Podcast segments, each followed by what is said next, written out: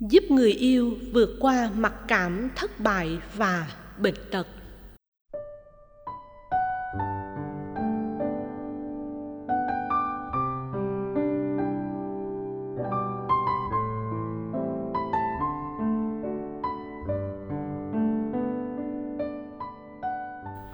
Bạch thầy, hiện tại con đang làm việc dưới quê, còn người yêu con đang làm việc ở thành phố Hồ Chí Minh.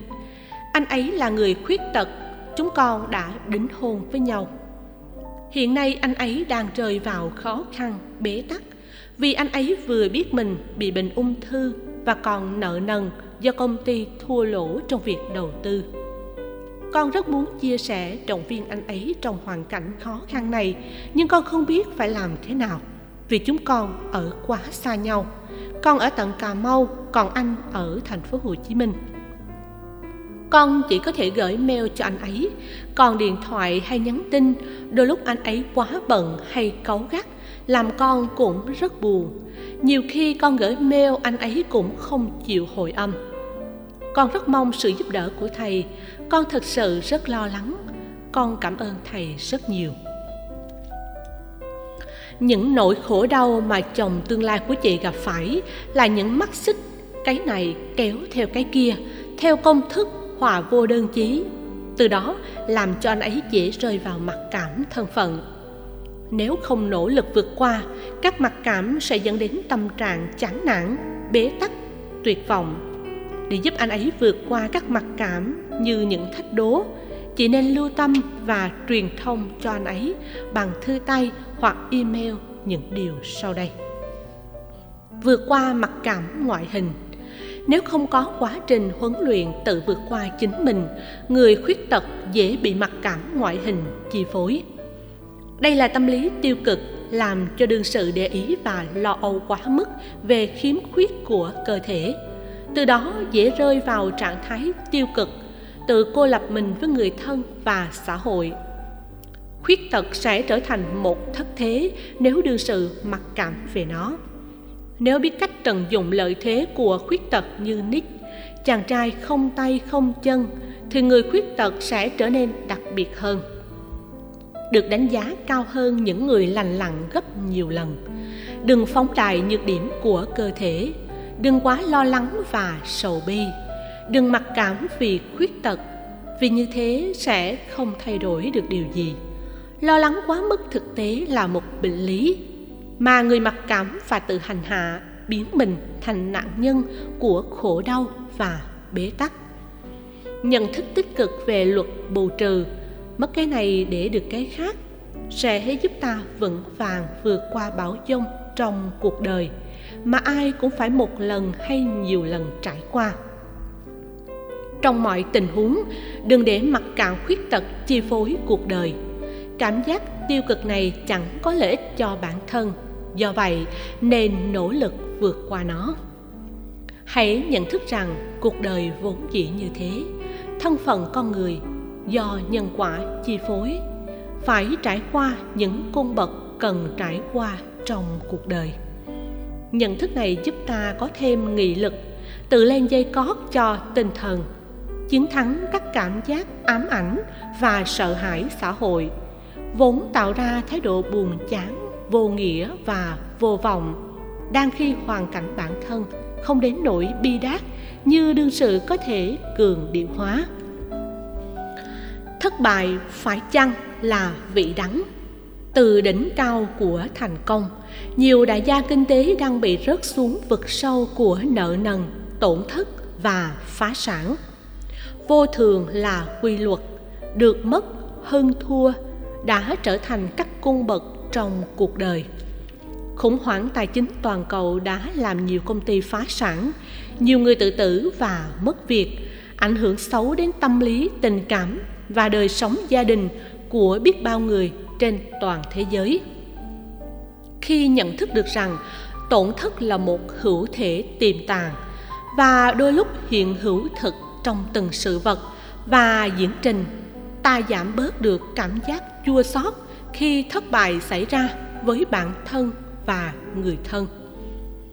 Đối chiếu những người xung quanh và các tổn thất lớn hơn, ta dường như có được sự an ủi vì mình không phải là trường hợp tệ nhất. Do vậy, thay vì chìm trong khổ đau do thất bại, ta hãy hướng tầm nhìn về một phương trời tươi sáng, lạc quan để nỗ lực làm những gì có thể đạt được trong tầm tay để thất bại mà ai cũng phải trải qua trong đời không trở thành vị đắng. Chúng ta không nên vướng kẹt vào nỗi ám ảnh ê chề. Trước sự thế được mất hơn thua. Thất bại tạo ra cảm giác ngậm ngùi, buồn tuổi uất hận như một hồn ma ám ảnh. Cứ mỗi lần nhớ đến những thất bại, ta không khỏi đau xót như một điệp khúc lẫn quẩn, không có lối thoát có người phải mất nhiều năm mới thoát ra được những cảm giác mất mát đã qua. Sự thất bại đã kết thúc với quá khứ, vốn không còn nữa, nhưng lại có thể trói buộc ta trong vũng lầy của tuyệt vọng. Mỗi khi ký ức hiện về, nỗi đau về thất bại lại trỗi dậy. Do vậy, hãy để sự vật, sự kiện trôi qua trên bề mặt của ngày tháng, không nên để chúng đồng lại trong tâm thức của ta hồi tưởng về khổ đau do thất bại, làm ta đau đớn, ngậm ngùi, xé lòng. Và rồi đẩy ta đến bờ vực thẳm buồn thảm.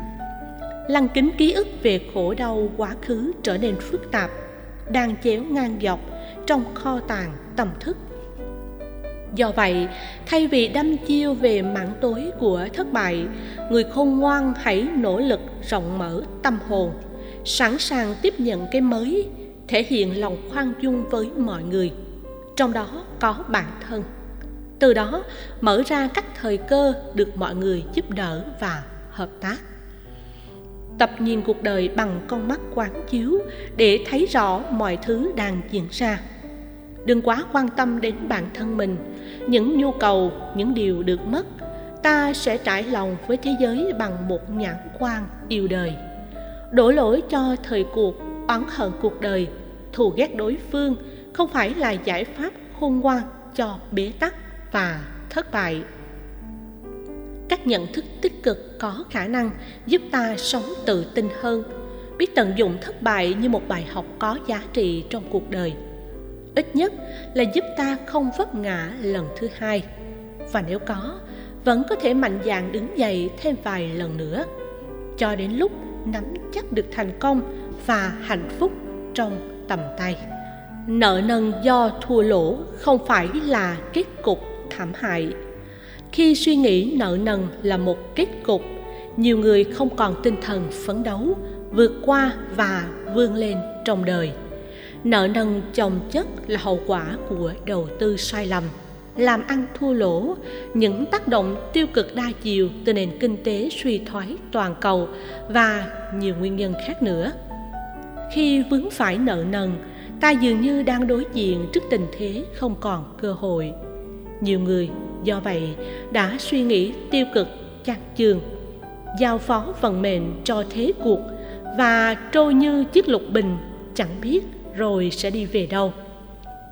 Từ suy nghĩ tiêu cực này, người bị siết nợ đã dần già đánh mất phương hướng trong cuộc đời. Để vượt qua trạng thái yếm thế này ta nên lưu tâm rằng thất bại không có nghĩa là không còn cơ hội để làm lại từ đầu. Để thay đổi tình huống, để cải thiện bản thân và để biến những ước mơ có giá trị trở thành hiện thực trong cuộc sống. Ta hãy tin rằng mọi việc không như ý rồi sẽ phải kết thúc. Lo âu quá mức về nợ nần thường làm cho quá trình lão hóa xảy ra sớm hơn trong mọi tình huống, không nên khép kín cơ hội tiếp xúc với mọi người. Chị hãy khuyên anh chơi thể thao phù hợp với thể trạng, nhờ vận động toàn thân giải phóng được những căng thẳng và lo lắng không cần thiết. Nhờ sức khỏe tốt, tinh thần trở nên minh mẫn, nên có thể từng bước làm rõ được nguyên nhân, khắc phục các hậu quả, tiếp tục vững bước trên con đường gây dựng sự nghiệp. Như hiện tượng, sau cơn mưa trời lại sáng. Ung thư không phải là dấu chấm cuối của cuộc đời. Đành rằng ai cũng hiểu ung thư là căn bệnh nan y nhưng điều này không có nghĩa hễ ai bị bệnh ung thư đều phải chết trong thời gian vài tháng vài tuần hay vài ngày. Có người sống chung với bệnh đến 10 năm nhờ tinh thần khỏe mạnh, làm tăng cường hệ thống miễn nhiễm, giúp cơ thể duy trì sự sống lâu hơn. Điềm tĩnh, không bàng hoàng, không sợ hãi, không trốn chạy, không mặc cảm bệnh tật, không than vãn. Nhiều bệnh nhân ung thư đã vượt qua căn bệnh trầm kha ngoài sự tiên liệu của bác sĩ.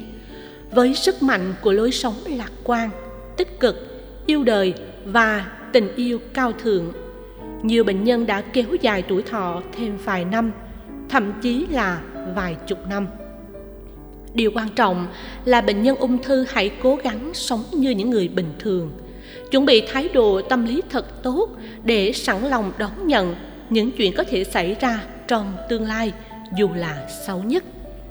Nguồn cảm hứng từ cuộc sống đã giúp nhiều bệnh nhân kéo dài tuổi thọ một cách có ý nghĩa hoặc tối thiểu sẽ giúp cho người bệnh sống giai đoạn cuối đời trong an lạc, vượt qua các mệt mỏi biến ăn sầu đau và bất hạnh.